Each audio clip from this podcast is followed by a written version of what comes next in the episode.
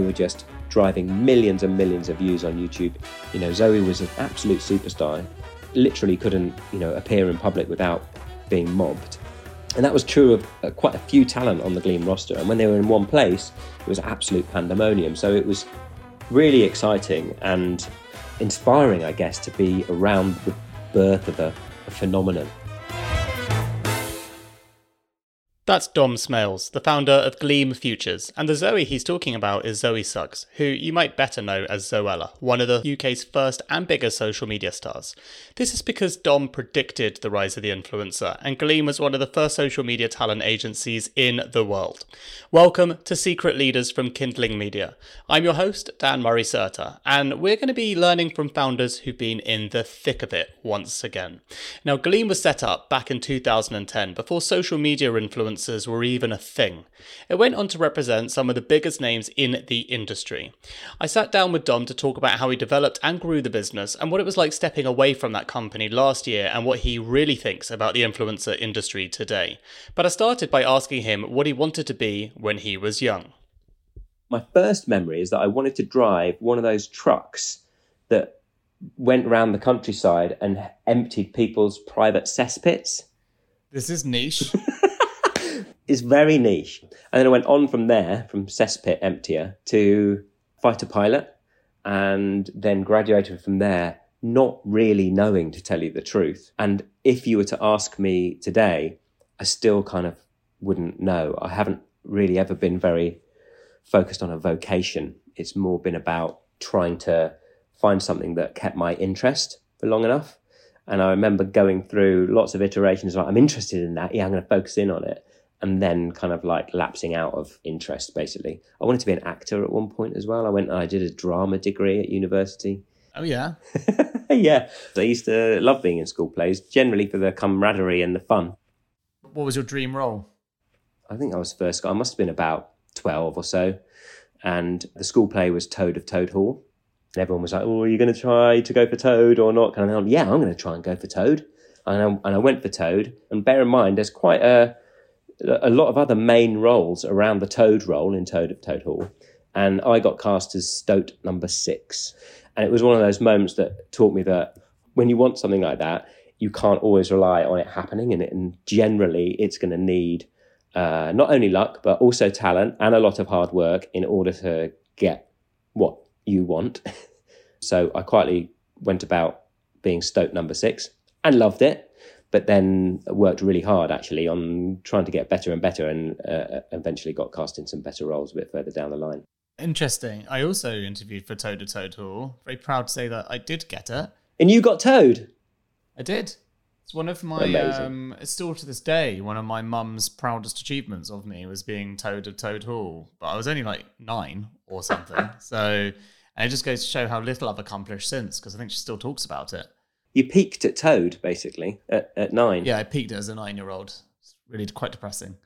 Um, okay, let's move on from our both of our own little uh, little anecdotes into the world of acting and our, our glamorous failures. yeah. What like how did you get into the content world? I was always fascinated by it, and I guess you could link kind of like the enjoyment of you know doing a drama degree at university and then thinking about the entertainment industry. And then I, I went through a phase of being in a band and wanting to be a pop star as well, and all of that kind of stuff. And I was always kind of like, without ever thinking about it, like this is going to be my career. I was always drawn towards the creation of, you know, content. I guess even when you know these are in the days before the internet existed, when I was playing in a band, and I ended up because of my lack of particular focus in terms of a career, just bobbing from one general media marketing role to another after I graduated from college with my drama degree and not being an actor. And I did a stint at my stepdad's marketing agency for a bit, and then I worked at local newspapers, and then I worked at national newspapers, and then I ended up at radio stations. But I was always on the kind of like the roles that needed someone to sell something basically and it was media sales that really kind of like began to be my career but me i always tried and succeeded in getting jobs doing media sales for mediums that I was really passionate about the content as well. I worked at the local newspaper to start with, but actually really loved kind of like the community aspect of that and then went to the national newspapers and I really loved pushing the boundaries of what you could do in in newspapers and then ended up at a radio group, the Chrysalis Radio, in fact, which now is global radio.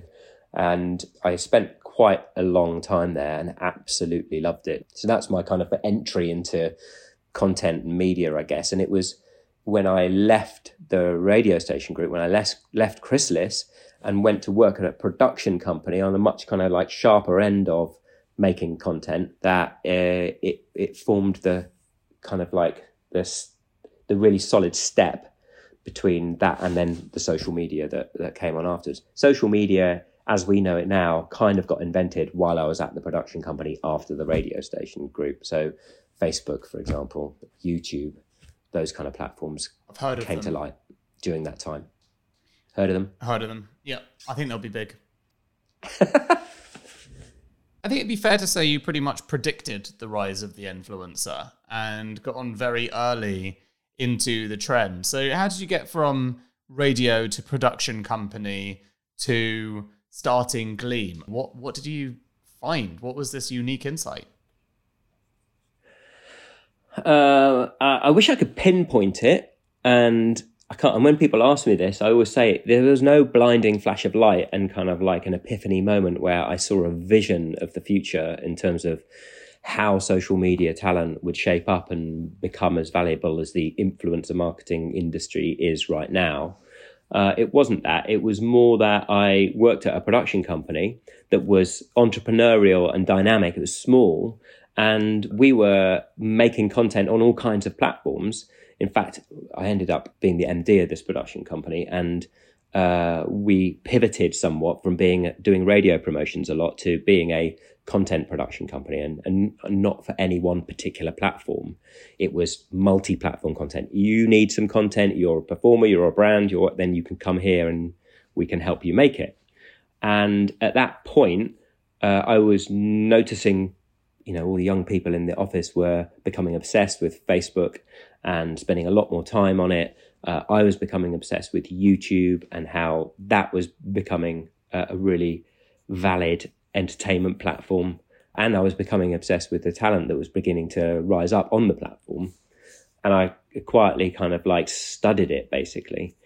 But it was actually, it was, um, I had a, I had a health scare at this point in my life. So I was working at a production company. I had two small babies.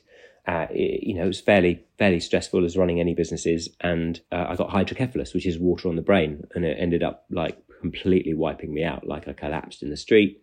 I was uh, rushed into hospital. I had emergency brain surgery. It was uh, like major, and, and it took me a good kind of six months post surgery to surface and feel strong enough to be in the real world, as it were. But what that whole thing did was give me real perspective on what I wanted my life to become and be. And one of the things I really missed was control of my own diary. And I wanted to, I'd always wanted to have a crack at running my own business. And I saw that as a, as a window to do that basically. So resigned from production company, started my own business, started Gleam as it was called, Gleam Digital. And Gleam Digital was founded on the fact that I was fascinated by social media, this interest that was growing with Facebook and YouTube and Twitter at the time. And I felt with my experience working for big media owners and working at marketing agencies and that, and then the production company, I could advise brands well on how to use those social media platforms best, basically, and also connect with the community of people that were building audiences on those platforms. And could you?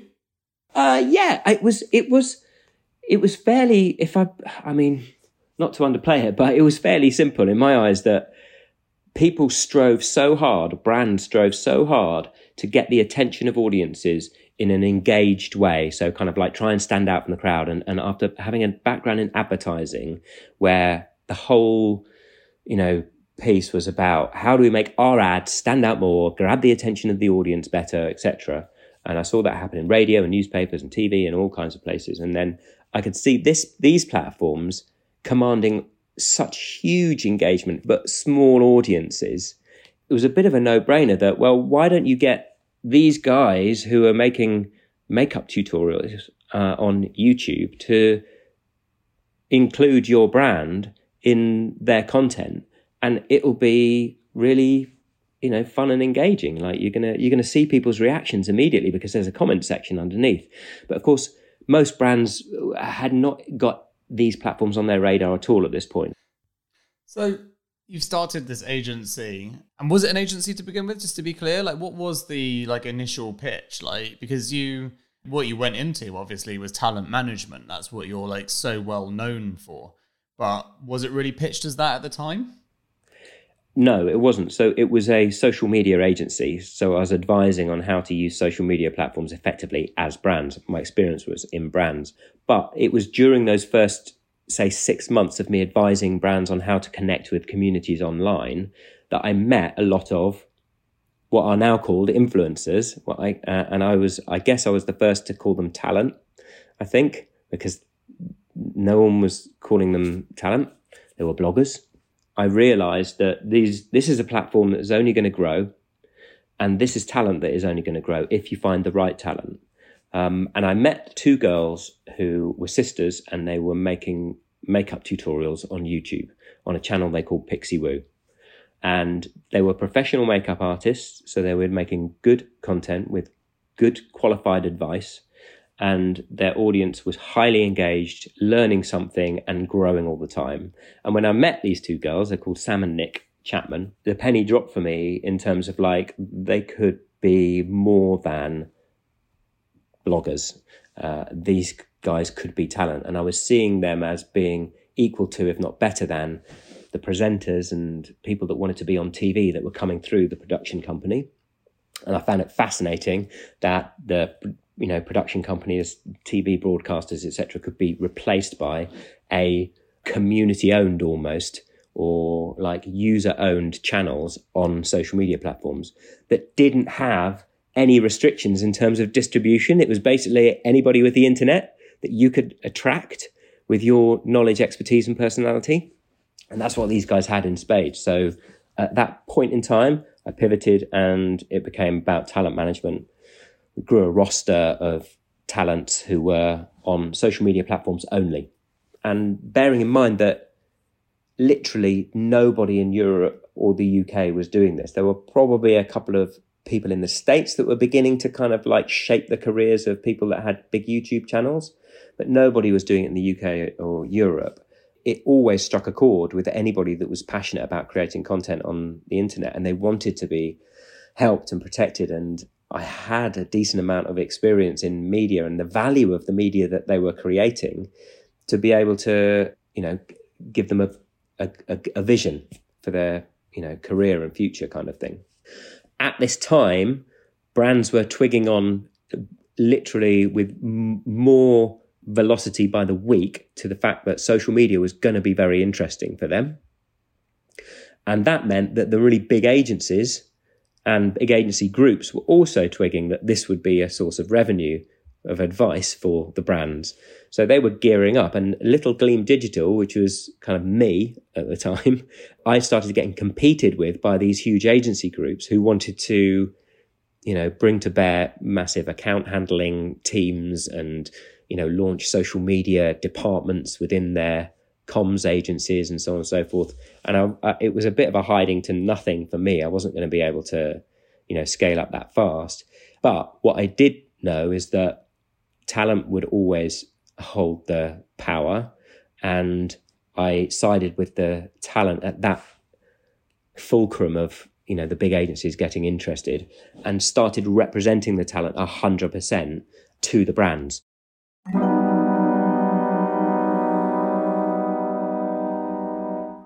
If you're trying to grow your startup and you're dealing with companies outside of the UK, you're probably going to need ISO 27001 at some point. It's not the sexiest acronym, but it's basically the global standard for proving your security practices are up to scratch, like how you handle customer data. The same goes with SOC 2. You're going to need it if you're a SaaS company. But achieving these security frameworks can be very tedious and very costly. This is where our partner, Vanta, comes in. Vanta automates up to 90% of the work for certifications like ISO 27001, SOC 2, GDPR, HIPAA, and more, getting you audit ready in weeks instead of months, and saving you up to 85% of the cost. And as a special offer, our listeners get 20% off Vanta. Just head to vanta.com slash secret leaders. That's V-A-N-T-A dot com slash secret leaders for 20% off. There's a link in the description.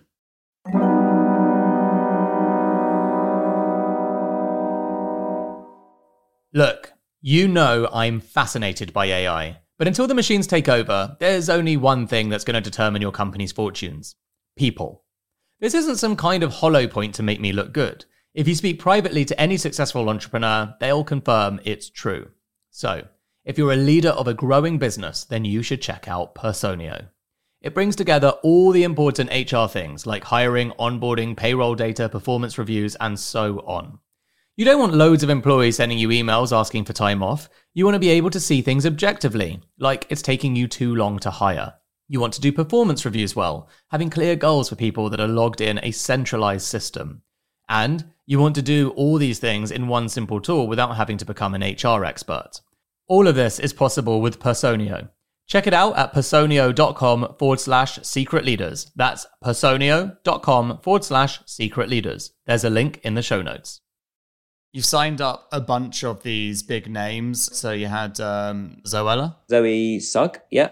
How did that come around? Uh, oh, met Zoe in the community, kind of like around social media events. In those days, the creators really did have a community. They were all real life pals that wanted to create content together and so on. And I met Zoe in a social situation when she was starting out, and he literally was completely natural at it. And we met, and it was just amazing timing in terms of what we could offer, in terms of protection advice, guidance, and what Zoe was creating herself as well at the time, which was pretty unique, and her as a as a person. And Zoe went on to be, again, one of the biggest creators of a generation, and still is.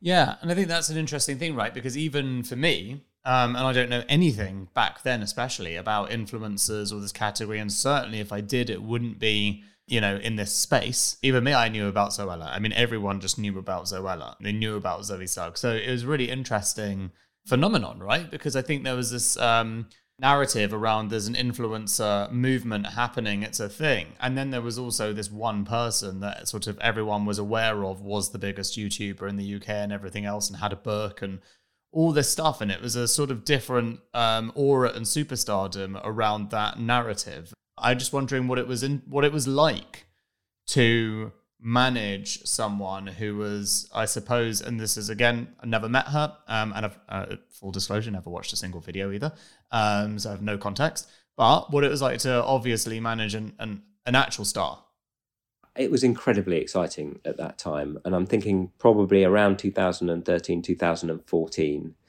And Zoe was part of what was known as the, you know, the British YouTuber revolution, the Brit crew. She was in a, a gang of friends who were real friends, still are. And then you had a generation of consumers, audience, people that loved YouTube that felt like they'd found a platform that was theirs. They'd found an entertainment platform that belonged to them their parents weren't on it. All their parents were on Facebook. Um, and that's how they got their entertainment.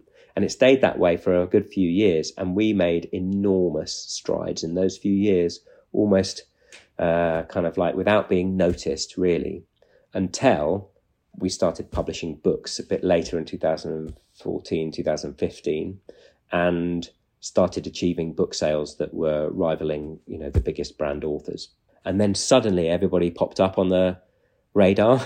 the, the, word influencer was invented about that time, I think, um, by the marketing industry, and we were achieving things in legacy media like uh, you know licensing and publishing that TV talent weren't able to do. Uh, so it became a very big deal and, and got the attention of a lot of very um, you know serious people. We were grappling with making sure that we always stayed compliant as well as the advertising budgets got bigger and bigger. And because the stakes got much higher, so did the levels of stress, the pressure on the talent uh, became really intense as well. People expected a lot of them. And remember, these are these are people that didn't go to stage school or roll out of bed, you know, one morning and decide I want to be a I want to be famous. These were just consumers who were passionate about doing makeup or you know having fun or music or whatever and, and shared that on their social media platform which was just native to them really in that generation and when you're dealing with you know a superstar at what point do the rates become so silly that it's like hard to find ROI, right? Because people obviously, understandably, they value the amount of time they actually want to spend creating content anyway. So the price tag obviously is also a function of how hard they want to work and how frequently, which is also very fair and reasonable when you've got a certain size audience. How do you sort of reconcile that um, over the years with the power of social media algorithms changing all the time and therefore actually engagement dropping anyway, but prices seem to rise. So I guess the question is would you agree with the statement that prices have seemed to have risen and risen in the influencer category, but results have dwindled and dwindled? And it's no fault of the influencer, but it's certainly a state of an old model not moving on and not necessarily changing and adapting to changing circumstances. And this is obviously, as you can hear, my perspective, but feels like clients have caught onto this, or most clients have caught onto this? Do you think this is all going to have a massive shift imminently, or do you think that I'm way off and actually this is the wrong observation? Uh, God, yeah. So, uh, uh, in answer to multiple questions, yes, I think that there will be an enormous shift soon. No, I don't think that it, that the value has dropped away. It's just the volume of players in the marketplace has just exploded exponentially, uh, therefore diluting like any value that you could have found before. Back in 2012, when we were doing deals with brands and talent, the brands were getting enormous value. And then, of course, prices went up. We pushed to make sure that the talent got their value. I don't ever regret any any fees that were paid because I think the the talent I genuinely think the talent were definitely worth it. Um, because I still think there is, and even when you look at the, the, huge talent, huge social media talent at the moment, of which there's only a handful really, um, I still think they're probably undervalued. But what has happened is instead of there being, I don't know, there would have been about a thousand people that called themselves professional content creators in 2010, 2012, like in the world, maybe.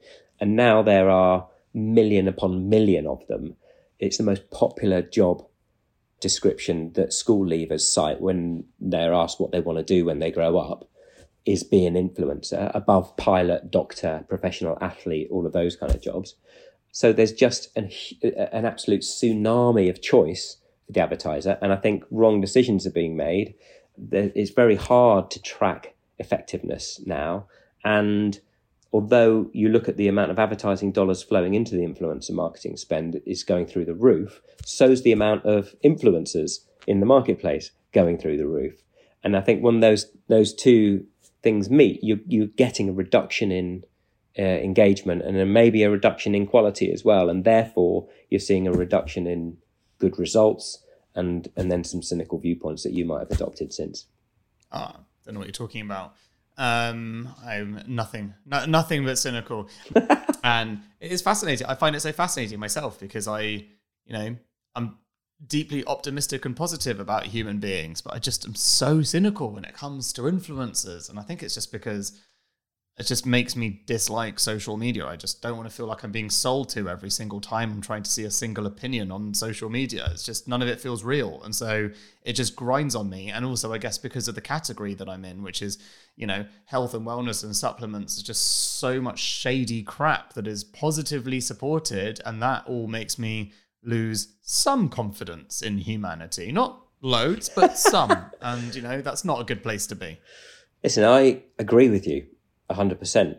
Um, but there there are two factors that I will cling to, and that is if you find the right partnership between the right talent and the right brand, and it is a genuine collaboration between those two things, then it really works. Like it really works. There wouldn't be the industry that has sprung up over the last 10 years if it didn't work. And it continues to work and, you know, budgets continue to rise, etc. Uh, so it, you need to have proper advice and also be hugely discerning about talent that you engage with on the internet.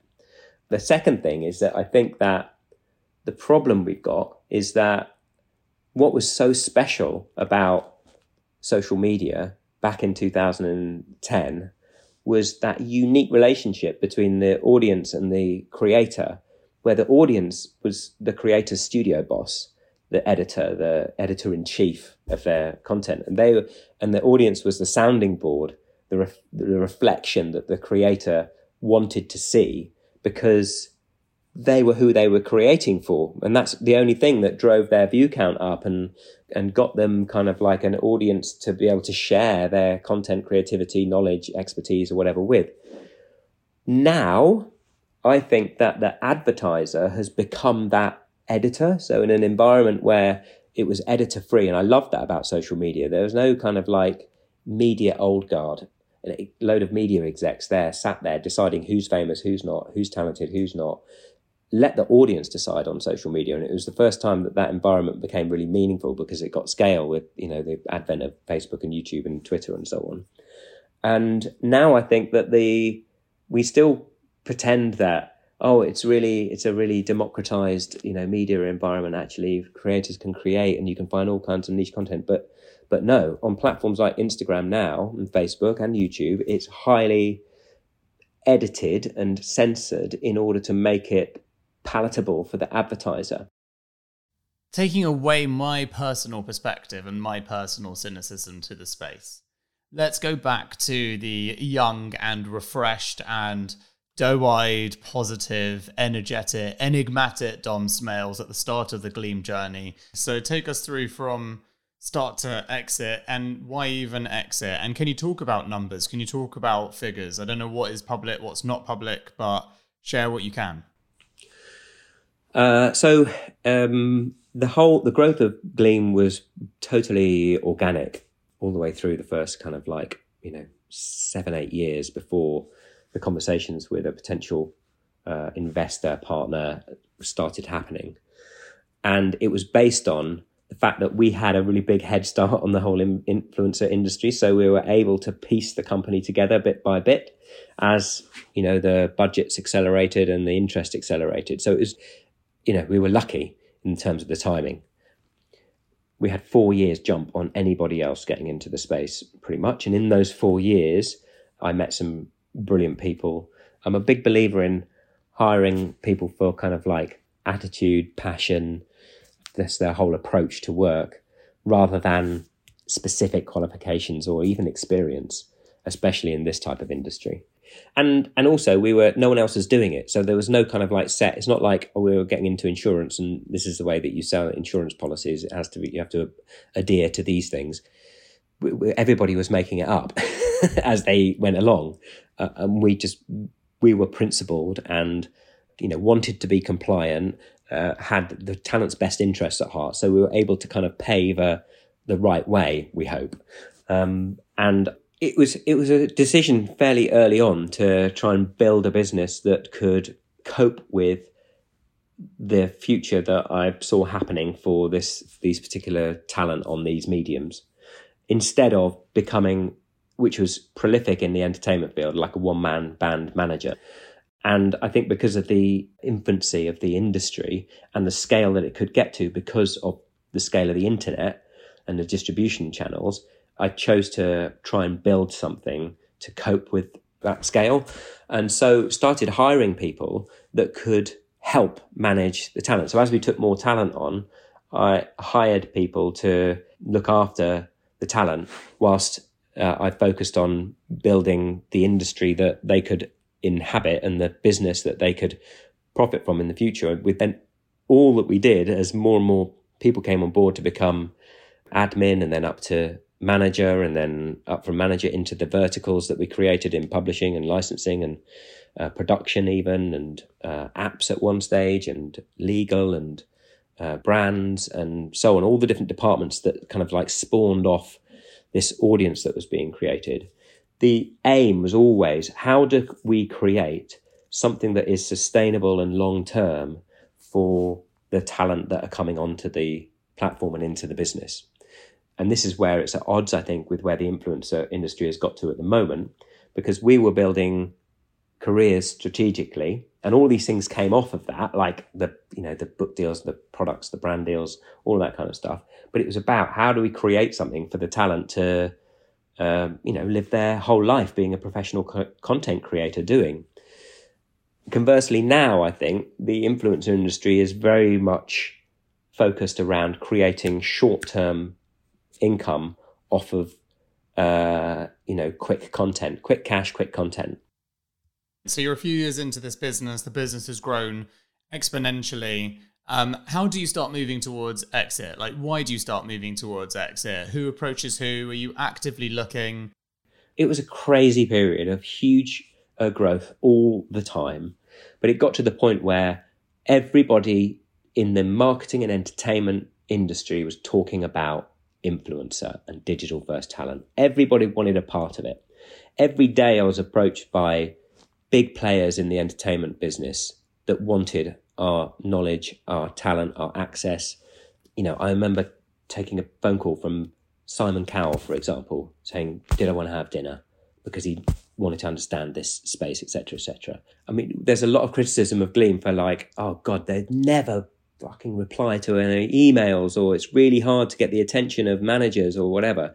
But what people don't realize is that at a particular point in time, there were like 10 emails a minute coming into every single manager at Gleam's inbox with requests for attention from the manager and the talent.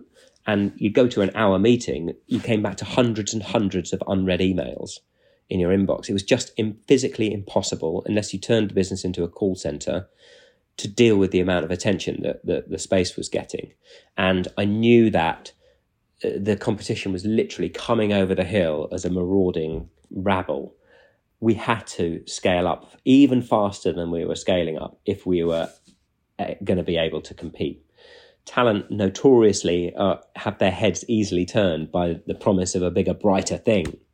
And we needed to make sure that we were robust enough, we were muscular enough to be that bigger, brighter thing for the talent continuously.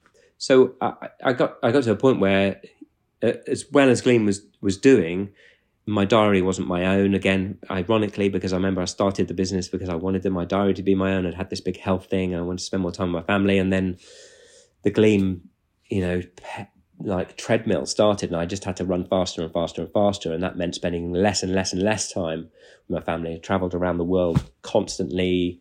It was all balanced on as well the entertainment business and the digital entertainment business. And I wanted to secure, take some money off the table and secure my family's future, if nothing else, as a as recompense for the sacrifices that I'd made uh, so far on the journey and all the, the moments with my kids growing up that I hadn't been there. And so at that point in time, we started looking for investment. And it started off being right, we want a partner, we want investment, we want money coming into the business, we want access to money that we hadn't had before, and we want to be global like now rather than you know slowly open up offices and hope that we make profit and all of that kind of stuff. We want to be global right now because this is a global opportunity. And that's when we went and we started on the road to um, to find a partner and eventually partner with Dentsu. What was the exit process like with Dentsu? Did you have lots of buyers? You said you were looking for investment. It turned into a buyout. Typically speaking to get the best price. Obviously, you have quite a competitive process going on. What was your situation? It wasn't about the money. I know you just mentioned that, like trying to drive a competitive process to get the best price. We genuinely were looking for the best partner. It was about that kind of like dating process because it was a not very well well understood business and industry. Uh, so we met lots of people and we hired advisors to help us meet lots of people. It ended up being Dentsu because we looked for a business that could give us expertise and access to enormous brand budgets and interest that hadn't really been properly realized yet because influencer budgets were going like this. But it was still nothing compared to what brands were spending on television and um, outdoor and cinema and so on and so forth. And we wanted access to that and we wanted better expertise at it. Remember, my background was in media as well. And Dentsu are brilliant at that. And of course, Dentsu was a, originally a Japanese a Japanese company, had big roots in Japan. It could open up that area of the world for us. And we thought, again, that was something we didn't have at the moment. So it fitted really nicely. And was it a full buyout? No, uh, so I don't want to kind of like uh, lift the lid completely on it, but it was there was a majority stake taken in 2017, and then uh, we worked together to grow the business over the next you know three or four years. And are you fully out now then? So because I guess this is also sometimes um, described as an earn out, and uh, the reason I'm asking you these questions, other than you know I'm fucking nosy, as you know, um, sorry, curious, is different industries have very different rules around how to realize value on exits and everything else. But agencies are very notorious for lengthy, tough to hit targets and stuff with earnout periods, etc. And I know this from my friends that have done exits in agencies. So what you are able to share with our audience that might not know about this stuff, but maybe running agencies themselves, um, a lot of them do, would be really insightful. One piece of advice I would give to anybody listening who's thinking about that kind of integration and going on that journey and all of that kind of stuff is that there can never be enough planning for the years that come after the initial deal. So planning of like, how are we going to integrate effectively? What particular hurdles are we going to put in place that are really achievable on a time basis? So, what exactly are we going to do week one versus week 100 during our integration process? And let's make sure we stick to that. Because once you're kind of like all the excitement of like getting a big partner and doing a deal, and like we ended up moving into the Dentsu offices as well a, a couple of years after the initial deal it's just so kind of like overwhelming that everybody wants to know about what it is that you're doing. And when it comes to influencer and digital first talent as well. It was a completely alien thing to them, but a very sexy thing as well to take to clients. So we ended up, you know, being very, very busy servicing all of the interest. And we, I don't know, maybe kind of like, it could have been, we could have been, we could have been even more efficient, basically, I guess, if we'd been forensic about what stages we would have gone through.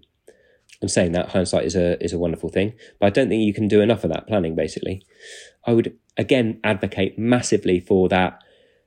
If if you are if you're in a people business, then spend all the time finding the right partner rather than the right check. Do you know what I mean? The right number, because there were bigger numbers flying around, but this was the right partner. And I think that if you're unless you are you know, it's a really kind of like nuts and bolts business, like fitting into another nuts and bolts business, then that partnership is really key. So now, now that you're fully out, how do you think of Gleam?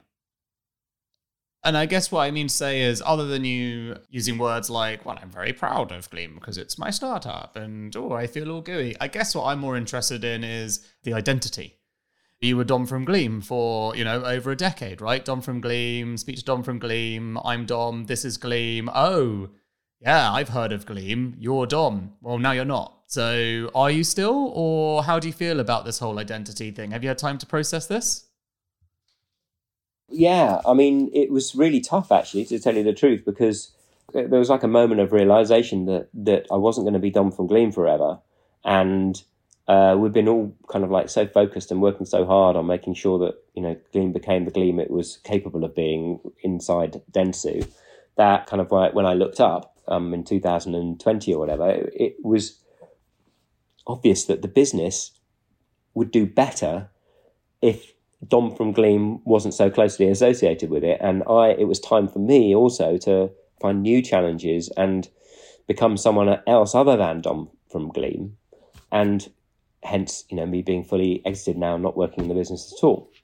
And as I said, the business continues to completely thrive, of course, without me. Maybe do better, do better without me. Um, and I did find that really difficult emotionally when I first came out. We were mid pandemic. Um, I suddenly woke up one morning in my little study at home, kind of like with no Gleam email address and no job and no kind of like next target to get to and you know, plateau to reach, etc. And it sounds super cheesy, but the whole kind of like, you know, appreciating the journey, not just the summit and all of that kind of stuff is so, it became so lucid to me as, you know, being advice you should take because I've been obsessed with getting to a particular point and then when I was kind of like out, I did feel a huge lack of purpose and identity, I guess, that resulted in what I can only describe as probably being close to depression. Um, and it took some, you know, good advice. I call it therapy, but it kind of it was more kind of like vocational therapy to really kind of like find out what it was that I wanted to do next. And that really helped but yeah, it was very hard to suddenly not be not be Dom from Gleam. And it's funny, you notice like people, if you're not Dom from Gleam, phoning up, then you're you're less less valuable. Like Simon hasn't invited me around for ages, for example. You know. On this note, though, do you find it hard with your friends to admit you're depressed or admit you have feelings of pity and sorrow and woe, etc., under also the guise of wealth. Because I imagine people find it very hard to feel sorry for you if you suddenly have money and you've made it and are unable to separate the two two things from each other. Uh, yeah, totally. And it kind of like taught me another valuable lesson in that kind of, and I always knew this, but it was like a proper kind of smacks you in the face. It doesn't matter how much money you've got in the bank if you don't have your, you know, mental health, your relationships, your uh, physical health, then you have nothing. And and it's not something that you can bleat about because you have been, you know, outwardly seemingly successful. You're not allowed really to to moan too much, and you see that happen all the time in you know the celebrity world and so on. Like people just don't like to hear people kind of like not be happy with their lot if you seem to be successful commercially or financially. But you know, with yourself and your therapist or your you know wife, your partner, whoever, you must really you know care for your mental health and your physical health because I've never known it so explicitly. It is the most important thing in your uh, life. You know that uh, that and the mental and physical health of those that you love and care for. Dom Smales reminding us to look after ourselves. Next week on Secret Leaders.